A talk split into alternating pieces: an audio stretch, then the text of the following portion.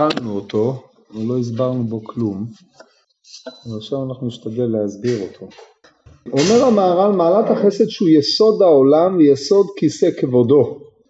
זאת אומרת יש לנו שני דברים פה, א' הוא יסוד העולם, דהיינו העולם מיוסד על החסד, הוא יסוד כיסא כבודו, דהיינו הוא מה שמחזיק את כיסא כבודו, שהעניין הזה יתפרש להלן, במדרש משכיל איתן האזרחי, חסדי השם עולם השירה כתוב וחסדי השם עולם אשר לדור ודור עדי אמונתך בפי כי אמרתי עולם חסד ייבנה שמיים תכין אמונתך בהם. כך אומר איתן במזמור תהילים פט. אז עכשיו הוא דורש את. הדרשן פה במדרש דורש את המילים חסדי השם עולם עשירה. אלא שהוא מפסק את זה חסדי השם עולם ואותם עשירה. אמרו לו לאיתן על מה העולם עומד אמר להם על החסד שנאמר מוכן בחסד כיסא. כתוב בישעיהו ט"ז מוכן בחסד כיסא וישב עליו באמת. פה כתוב כיסאו זה טעות. משל למה הדבר דומה? עכשיו המשל פה הוא מפליא ביותר. פעם שעברה התחלנו להעיר על הקשיים שיש במדרש ואחרי זה נראה איך המהר"ל מפרש אותם. זה בעצם מסתיים רק בסוף הטור השני. אומר משל למה הדבר דומה? לכיסא של ארבע רגליים והיה האחד מתמוטט שהיא קטנה, נטל צרור ושמחו. כך היה כיסא של הקדוש ברוך הוא כביכול מתמוטט עד ששמחו הקדוש ברוך הוא. וממה שמחו? בחסד.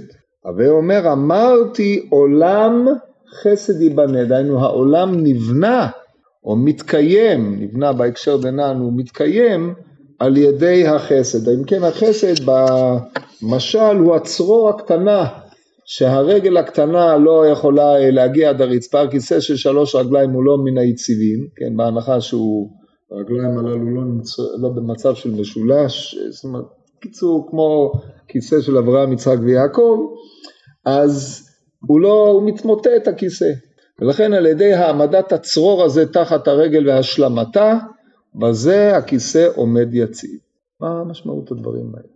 ובמה שמחו בחסד, הווה אומר עולם חסד ייבנה, וכן דוד אומר לעולם, לעושה שמיים בתבונה, כי לעולם חסדו. איך כי לעולם חסדו זה הסבר לכך שהוא עושה שמיים מתבונה. אני צריך לשאול את זה על הכל כי לעולם חסדו, אבל אה, זה כיוון שזה נזדמן לידינו, אנחנו צריכים לתת לזה את ההסבר. למה זה שהוא עושה שמיים, שימו לב, לא כתוב עשה שמיים אלא עושה שמיים בתבונה. זאת אומרת העשייה מתמשכת בבחינת לעולם השם דברך ניצב בשמיים כביאור התניא בתחילתו, או בבחינת מחדש בטובו בכל יום תמיד מעשה בראשית, או כאמור עושה אורים גדולים כי לעולם חסדו, כמו שאנחנו אומרים בחתימה של ברכת יוצר אור, עושה דייקה. ואם כן לעושה השמיים בתבונה, כי לעולם חסדו. אז היות חסדו לעולם הוא זה שמאפשר את היותו עושה שמיים בתבונה. על מה הם עומדים? על החסד. שנאמר כי לעולם חסדו. זאת אומרת החסד הוא מקיים לא רק את הארץ, את העולם, הוא גם מקיים את השמיים, הוא מקיים את המערכת בכללותה עם הכיסא. וכן כל המזמור. ויש לדקדק למה החסד הוא סומך את הכיסא יותר מכל מידותיו של הקדוש ברוך הוא. והסברה נותן שהמשפט סומך הכיסא, שהרי הכיסא הוא שייך אל המשפט. אבל דבר זה, כתוב אה, כיסאות למשפט, כיסאות לבית דוד, בכלל המונח כיסא, צריך לדעת מהו כיסא, זה לא כיסא, זה לא הכוונה. כיסא במקרא הוא לעולם כיסא מלכות. בכל מקום שאתם מוצאים כיסא, בין אם זה הקדוש ברוך הוא, זה תמיד או אצל המלכים, החריג היחיד זה לגבי עלי הכהן, אבל מאחר שהוא שפט את ישראל 40 שנה, אז כאשר הוא יושב על הכיסא, זה עמדת שופט. אבל זה המשמעות של כיסא, ככה הרמב"ם המורה בערך כיסא בדומני ט', חלק א' פרק ט', המושג כיסא הוא מורה על ממשלה, על שלטון, על הנהגה, הוא מורה על היושב עליו שהוא המנהיג. זה הנחת המוצא הטריוויאלית, אבל אנחנו צריכים לדעת אותה כי העברית סטתה מן המקורות במשמעות הזו, ואם כן, הכיסא משתייך תמיד למשפט, מי שיושב על הכיסא הוא מלך, או שופט, או דיין, לכן הכיסא מורה על ההנהגה, בהקשר של ההנהגה העולמית, ערבות, היינו אמ, אחד מהשמות של השמיים, הוא קרוי כיסא. מעונה אלוהי קדם מתחת לזרועות העולם, או כתוב השם לעולם דברך, דברך ניצב בשמיים כיסאך, אתה לעולם תשב כיסאך לדור ודור. הכיסא או כיסא הכבוד מורים על הנהגתו של הקדוש ברוך הוא, הם בחינת המלכות. אז לכן, מאחר שהם מורים על היותו מלך, הדבר השייך אל הכיסא הוא המשפט, כיסאות למשפט.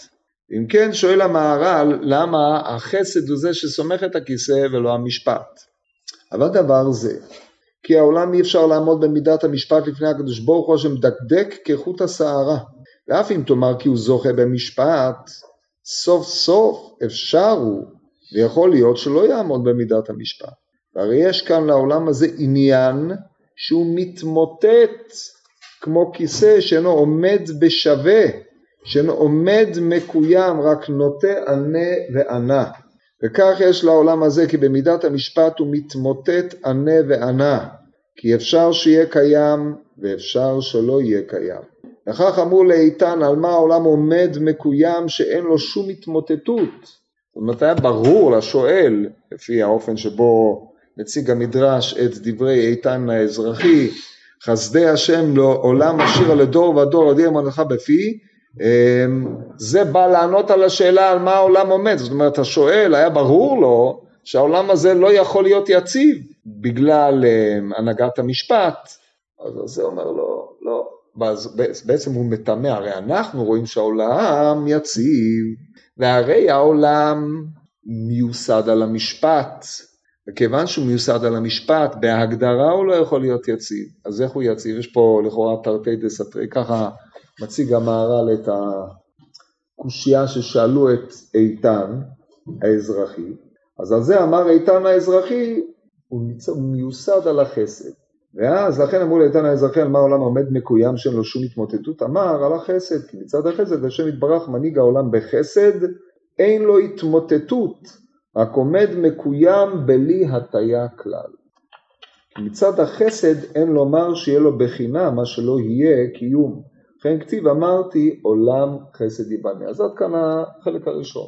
אז אם ננתח את האינפורמציה העולה לפנינו פה, עולה כך, יש כיסא בעל שלוש רגליים, שהן אה, רגליים יציבות. הרגל הרביעית היא קטנה, ולכן הכיסא לא יציב. ואנחנו, ונטל צרור ושמח את הרגל הרביעית בצרור ונמצא שהכיסא עומד עכשיו על של, ארבעה רגל, שלושה רגליים, שלוש רגליים יציבות, רגל וצרור. עד כאן היציבות של הכיסא, זאת אומרת הצרור והרגל, שניהם מייצגים גם כן את העובדה שהכיסא הזה הוא לא יציב באשר הרגל קצרה מחד גיסא ויש לו אפשרות של יציבות מצד הצרור מאידך גיסא. השאלה הנשאלת היא מה עם השלוש הרגליים? מה עם הרגליים האחרות? אז זה נכון שאם הכיסא היה רק עם רגל אחת, היא אף פעם לא הייתה קצרה. כי הרי תמיד הייתה מחוברת לארץ ואי אפשר לעמוד על רגל אחת אלא אם כן היא עומדת באמצע, אז לא צריך את הרגליים האחרות. אז יש לנו פה קושי במשל כשלעצמו, כן, אין להקל בזה ראש. הרגל הקצרה בנמשל היא בהכרח, מה? טוב, אני לא אשאל את המשפט. והחסד הוא הצרור שמשלים את המשפט. אז מה עם השלוש הרגליים האחרות? זו שאלה שצריכים לתת עליה את הדעת. קצרותה של הרגל, מתבאר פה מדברי המהר"ל, הוא מפני שהמשפט לא יציב, שהרי הנשפטים פעמים זוכים בדין ופעמים לא זוכים בדין, כן? וקרוב להניח שבדרך כלל הם לא זוכים בדין. מאחר שכך, אז העולם לא יציב. מה זה העולם הזה שהוא לא יציב? על מה אנחנו מדברים בדיוק?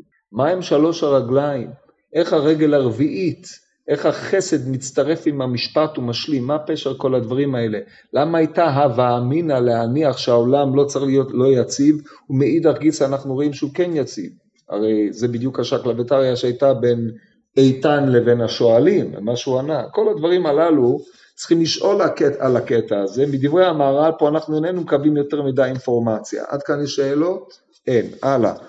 אז אנחנו נקרא את הפסקה הבאה שהיא אמורה לענות על השאלות האלה עם העמקת יתר, אחרי זה נסביר את הכל לאור מה ששאלנו, אבל שימו לב שכיוון שעיקר העניין שלי פה, כמו שאמרתי לכם, ללמד איך לקרוא את זה ואיך לשאול את השאלות, כי שאלת השאלות היא מאוד משמעותית, אז שימו לב שהקטע הזה לא ללכת טוב, המהר"ל הסביר את הדברים, הכל מובן, שום דבר לא מובן, מתחילה ועד גמירה. לא לחיות באשליה שבגלל שהוא השתמש פה במונחים מעורפלים, אז אתה נמצא באיזה ספירה שאתה חושב שאתה מבין, זה לא כך.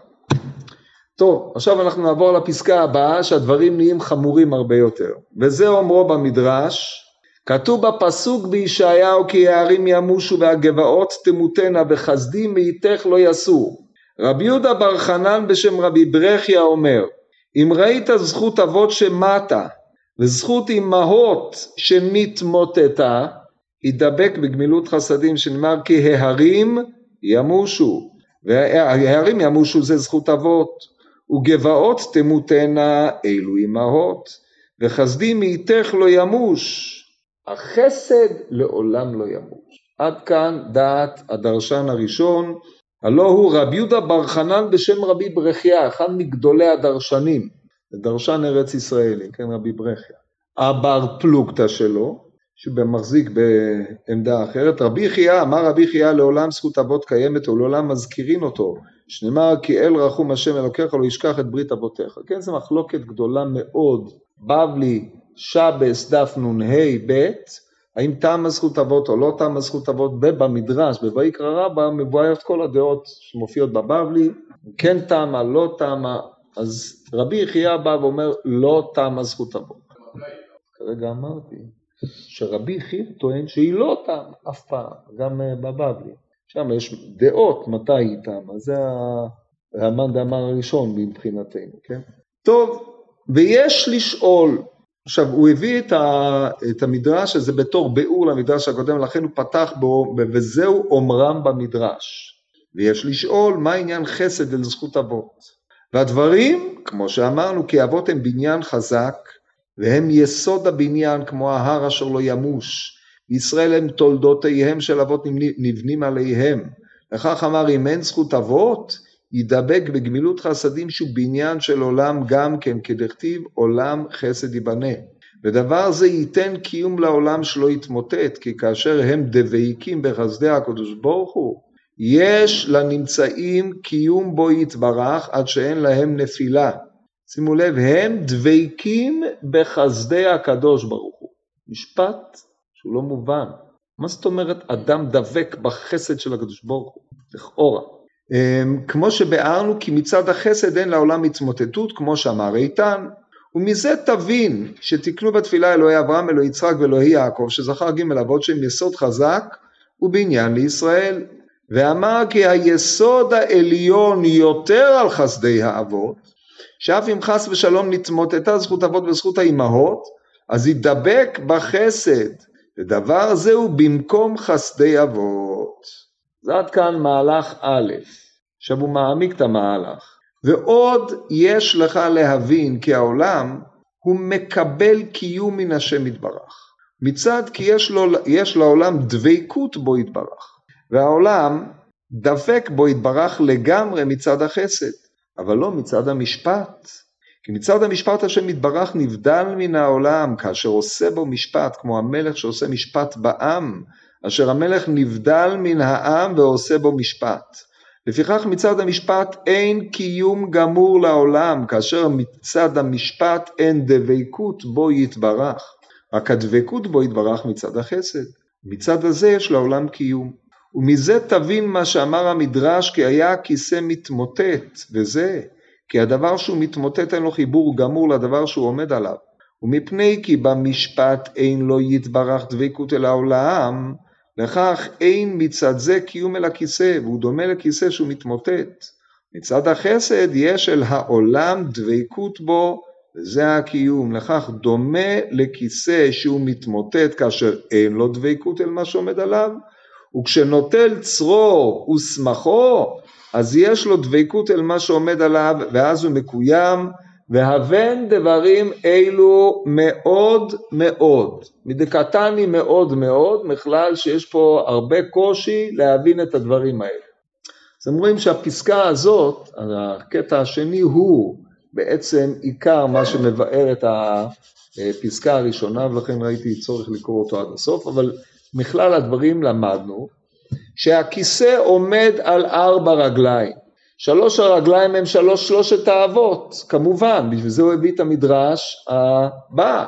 אבל לדעת רבי ברכי הנהי שזכות האבות היא זו שמקיימת את העולם, אבל יש לה סיום, יש גבול לזכות האבות. ולכן הרגל הרביעית שהיא המשפט, היא הכיסא של, היא הרגל של המלכות, כי זה חסד, גבורה ותפארת, זה השלוש הרגליים הראשונות של האבות, והרגל הרביעית של הכיסא היא כמובן המלכות, היא מיוצגת על ידי דוד במקומות אלה ואחרים, אבל מבחינת הדרשן פה היא מייצגת את המשפט, את מלכותו של הקדוש ברוך הוא בעולם, והיא איננה יציבה, כמו שתכף נסביר, והשלמתה היא על ידי החסד. כן, זה בחינה, זה לא, זה לא אותו דבר, ולמה? זה טוב, זו הערה נכונה, אבל זה לא אותו דבר, עכשיו צריך להסביר את הדברים האלה. מה משמעות קיום העולם? וביטולו של העולם, העולם, עולם כמנהגו נוהג, השם מזורחת על כל הקטסטרופות שעברו על המין האנושי בתוך העולם, מכאן ומשם, התחממות גלובלית, תקופת הדינוזאורים, המסת השלגים, היבושת הגדולה, כשסהרה הייתה הים וכולי וכולי, העולם כמנהגו נוהג כבר כמה מיליארדי שנים, אוקיי? כמו שאנחנו מאמינים, ככתוב בתורה, בראשית ברא אלוהים את השמיים ואת הארץ, שישה ימים, דהיינו שש תקופות שהעולם הולך ומתפתח עד שהוא יגיע להתפתחות האנושית, קרוב לפני ששת אלפים, שאז בקע אור על האדם והוא קיבל את הצו האלוקי. כן, לפני זה הרי אדם כבר התחיל לפעול לפני משהו כמו שלוש מיליון שנה, והאדם התחיל ליצור כלים לפני ארבע עשרה אלף שנה בערך. יש כלים, יש דברים, תיעודים, אבל הוא לא קיבל את הדיבור האלוקי אלא עד שהשם פנה אליו ואמר לו מכל עץ הגן אכול תאכל. עד אז לא הוכנו בו התכונות הראויות להיות אדם. זה כדי שתבינו שאין סתירה ב... עכשיו, העולם מתקיים, העולם, החוקיות הטבעית של העולם מתקיימת מיליארדי שנים. יש מחלוקת אם תמשיך להתקיים או לא, אבל כל פנים לפי צופי הקטסטרופות, באיזה ספר האחרון שקראתי, זה עשר בחזקת 28 שנים, כן, עד שהקטסטרופה תסתיים, זה מספיק לענייננו. שיהיה מחלוקת רמב"ם רמב"ן ודרוש קהלת, זה לא, לא משנה לענייננו עכשיו. זה לגבי החוקיות הטבעית בעולם. אבל הקיום של העולם הוא קיום של עם ישראל. העולם לא נברא אלא בשביל ישראל, כמו שכתוב בראשית, בשביל ישראל שנקראו ראשית, שנאמר קודש ישראל להשם, ראשית תבואתו, כך אומר המדרש בראשית רבה בתחילתו. כשעם ישראל לא מקוים העולם חוזר לתוהו ובוהו כמו שאומרת הגמורה בשבת פ"ח אם אתם מקבלים את התורה מוטב ואם לאו אני מחזיר את העולם לתוהו ובוהו וכבר יש לנו הבטחה בנביא בירמיהו כי um, כאשר איך כתוב שמה um, חוקות שמיים אם, אם בקיצור חוקות שמיים בארץ לא שמתי זה היסוד שממנו עם ישראל לא יכלה וגמיר את אלוקה לשבטה ועם ישראל תמיד יקוים וזה התימה הגדולה, זאת השאלה. העולם בלי עם ישראל הוא נעדר כל מלכות של השם יתברך. מלכותו של השם יתברך מתקיימת בעולם אך מחמת ישראל. שהרי עד שלא בא אברהם אבינו, מי הכיר בקדוש ברוך הוא בכלל? אברהם אבינו בא והוריד אותו רקיע אחד, יצחק רקיע וככה עד שהוא ירד לארץ ואז הוא נסתלק כמו שנאמר באתי לגני לגני שהייתי שם מעיקרא, כן, מגן עדן, בכל תולדות המין האנושי הם הולכים ומסלקים את הנוכחות האלוקית. עד שמגיע פרעה, אומר מי השם, שם הוויה ברוך אשר אשמע בקולו, הם לא הכירו אותו. או כמו שאומר רש"י על הפרשה, שבהתחלה הוא היה נקרא, בפרשת חיי שרה נקרא אלוהי השמיים, עד שאברהם הרגיל אותו בפרי הבריות ונקרא אלוהי השמיים ואלוהי הארץ. מלכותו של השם יתברך תלויה בעם ישראל. עכשיו עולה השאלה, כיוון שמלכותו והיא כיסאו, שהיא ההנהגה האלוקית, שבו האדם מכיר בעובדה שהקדוש ברוך הוא ברא, אני אנוכי עשיתי ארץ והאדם עליה בראתי, את ההכרה הזאת עם ישראל מביאים לעולם.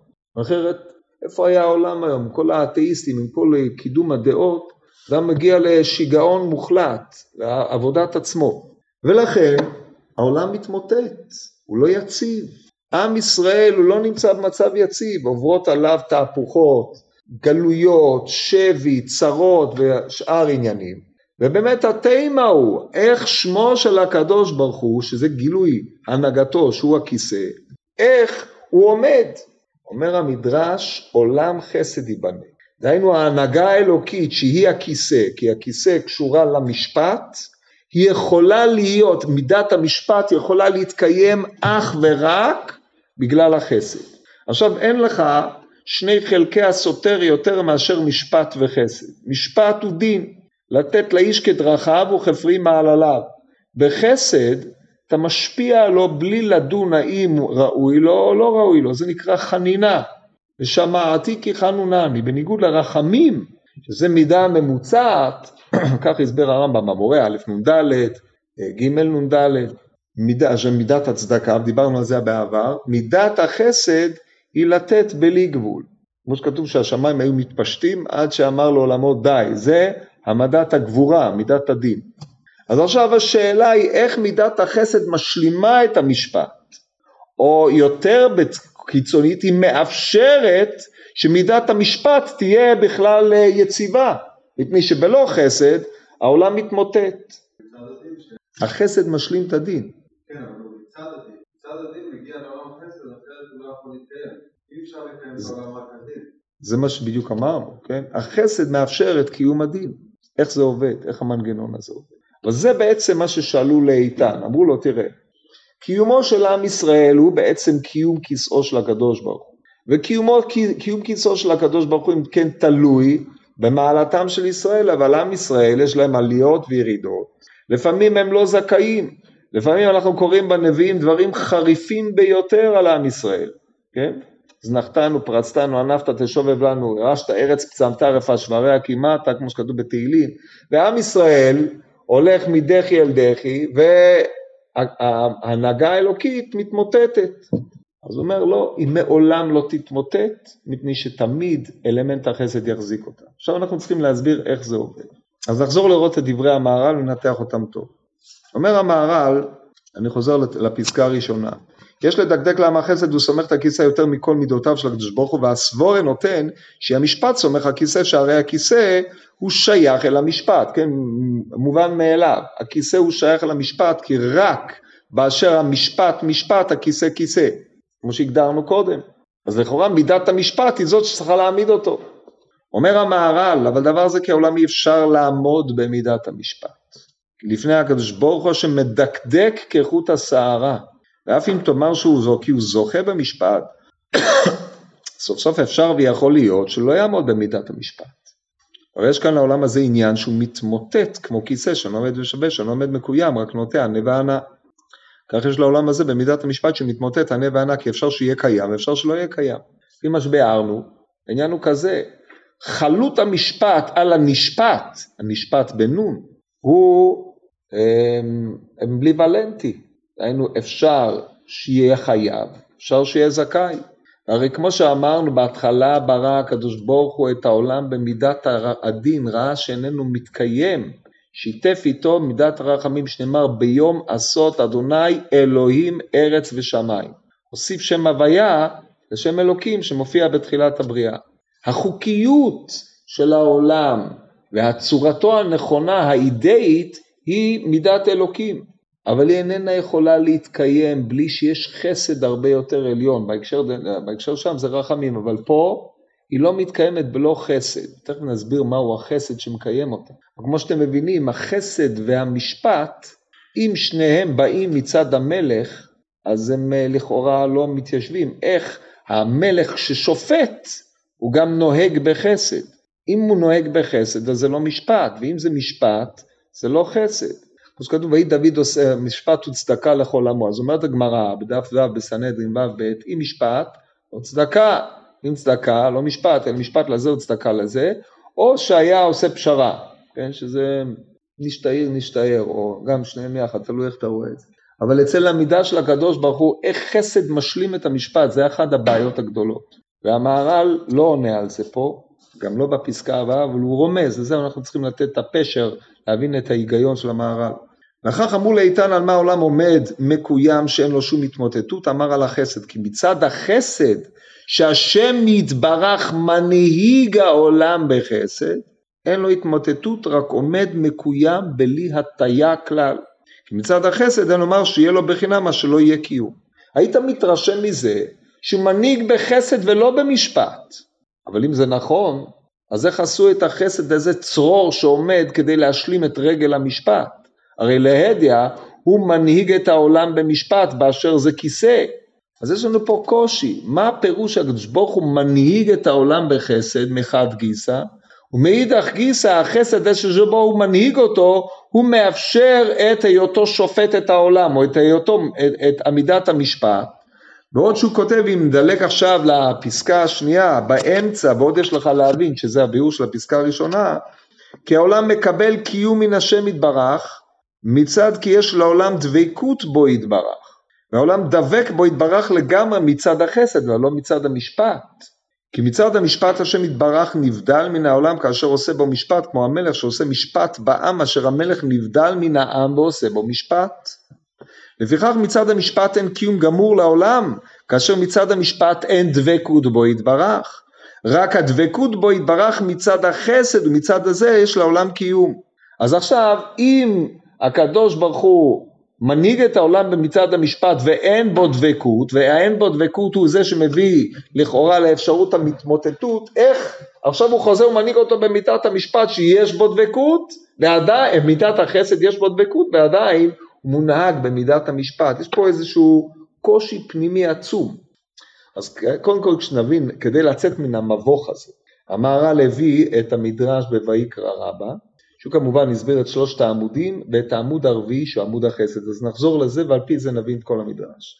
אני חוזר לפסקה הראשונה, לפסקה השנייה בטור הראשון, וזהו מה במדרש, כי הערים ימותו, ימושו, והגבעות תמותנה, רבי יהודה בר חנן שם רב רכי אומר, אם ראית זכות אבות שמטה וזכות אמהות שנתמוטטה, איך ראית? איך ראית שזכות אבות מטה? נו, הוא, הוא יודע. למה הוא יודע? כי הוא זכר את הגמרא במסכת שבת, בדף נ"ה, שכתוב שטעם הזכות אבות. מה פירוש טעם הזכות אבות? אז אם נראה את הגמרא, תראו איך טעם הזכות אבות.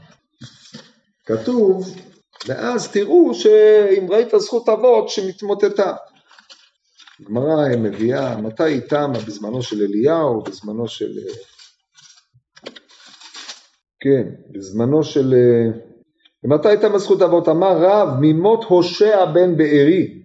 שנאמר, אגלה את נבלותה לעיני מאהביה ואיש לא יצילנה מידי. שמואל אמר מימי חזאל של מה? וחזאל מלך ארם לחץ את ישראל כל ימי יאחז וכתיב ויחון השם אותם וירחמם ויפן להם למען בריתו את אברהם יצחק ויעקב ולא אהבה השחיתם לא ישליחם פן, מעל פניו עד עתה. דהיינו עד אותה עת.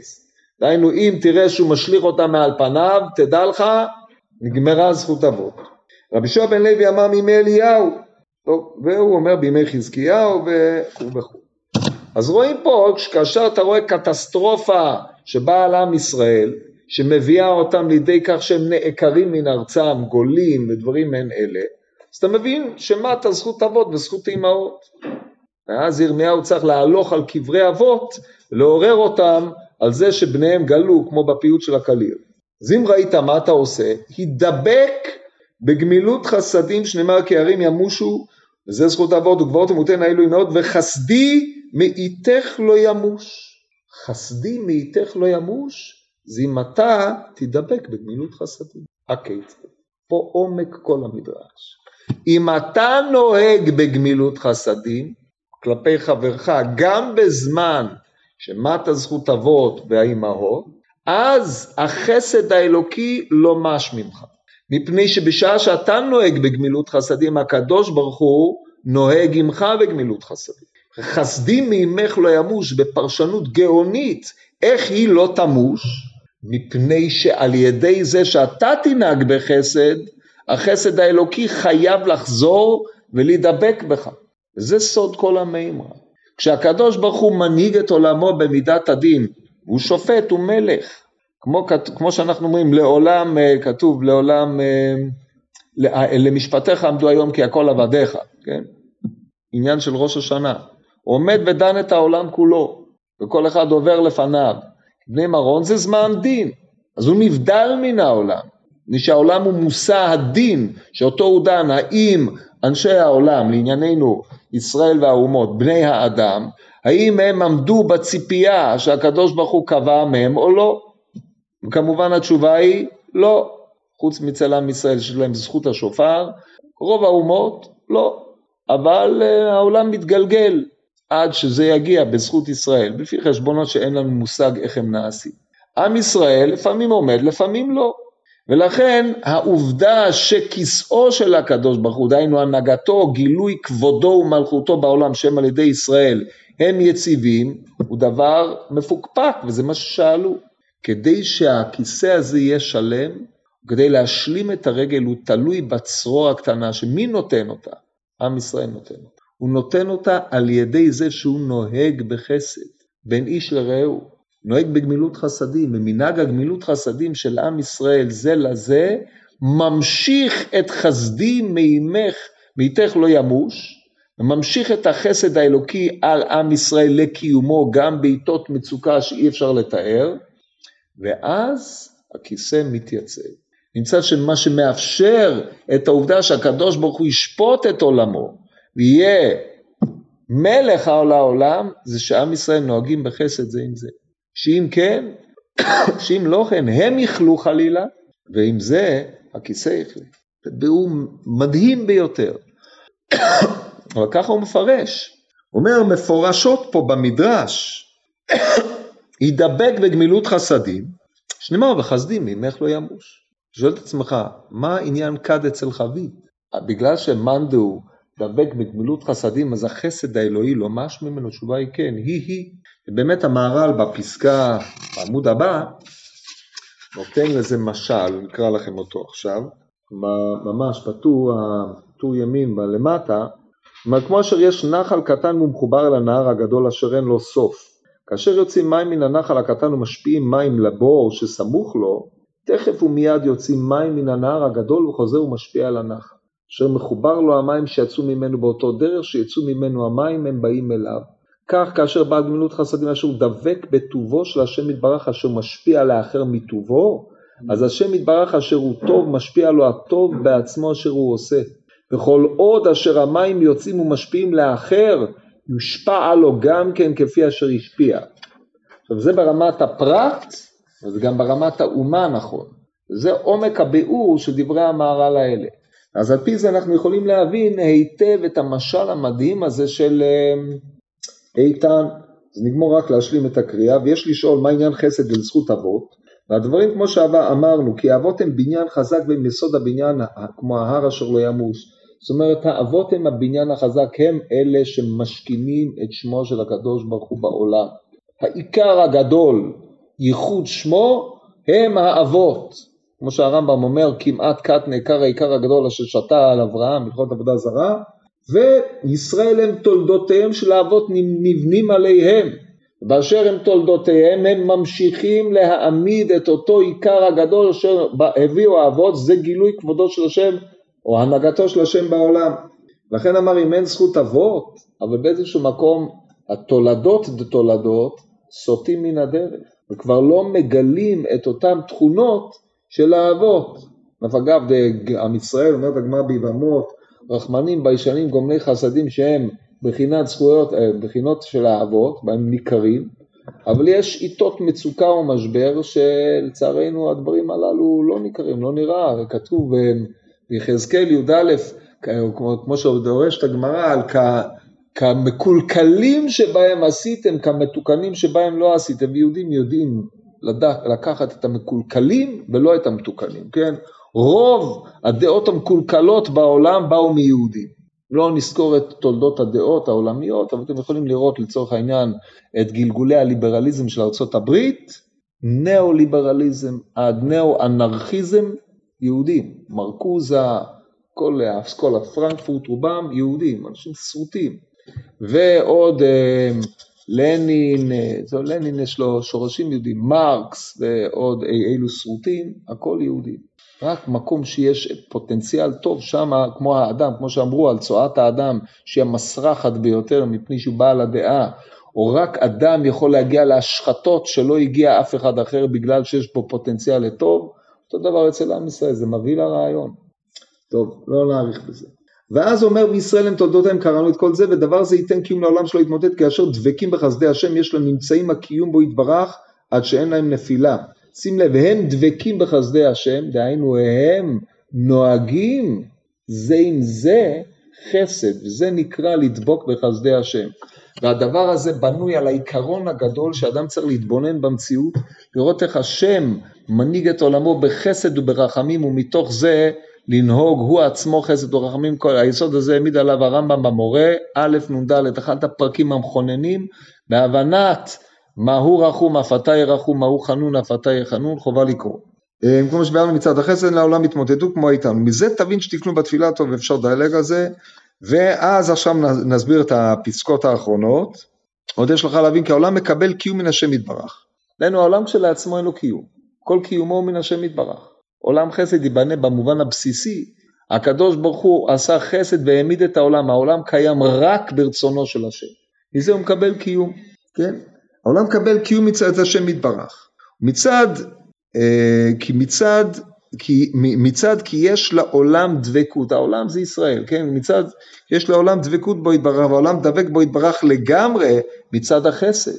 כי מידת החסד היא הטוב, היא הגילוי של הטוב האלוקי כאשר אדם מיטיב עם זולתו וגומל חסדים, זה מורה ומגלה על האופן שבו הקדוש ברוך הוא נוהג עם עולמו בכלל. כי הרי יש אנשים, תשאל אותם, יגידו לך שהקדוש ברוך הוא מתאכזר לבני אדם, עם הרוע האנושי, הכל תלוי במראה הפנימית, בעמדה הנפשית של האדם. אם האדם הוא טוב, אז הוא רואה את הנהגת הקדוש ברוך הוא בטוב. אם האדם הוא רע בפנימיותו, אז ככה הוא, את הרוע הפנימי שלו הוא מטיל כתשקיף על כלל העולם. כן, גם על זה יש דיונים ארוכים. הדבקות בו יתברך מצד החסד, מצד הזה של עולם קיום, זאת אומרת רק מצד החסד יש לך דבקות, כמו שהסברנו בפרקים הקודמים, שבמידת, כשאדם נוהג בחסד הוא מגלה את העצמי שבאדם, ובזה הוא מתדמה לגמרי אל השם יתברך, וזה משמעות הדבקות. אנחנו מדברים פה גם על עם ישראל בכללותו, מזה תבין מה שאמר מידה שהיה כיסא, והשאר מובן לפי מה שאמרנו.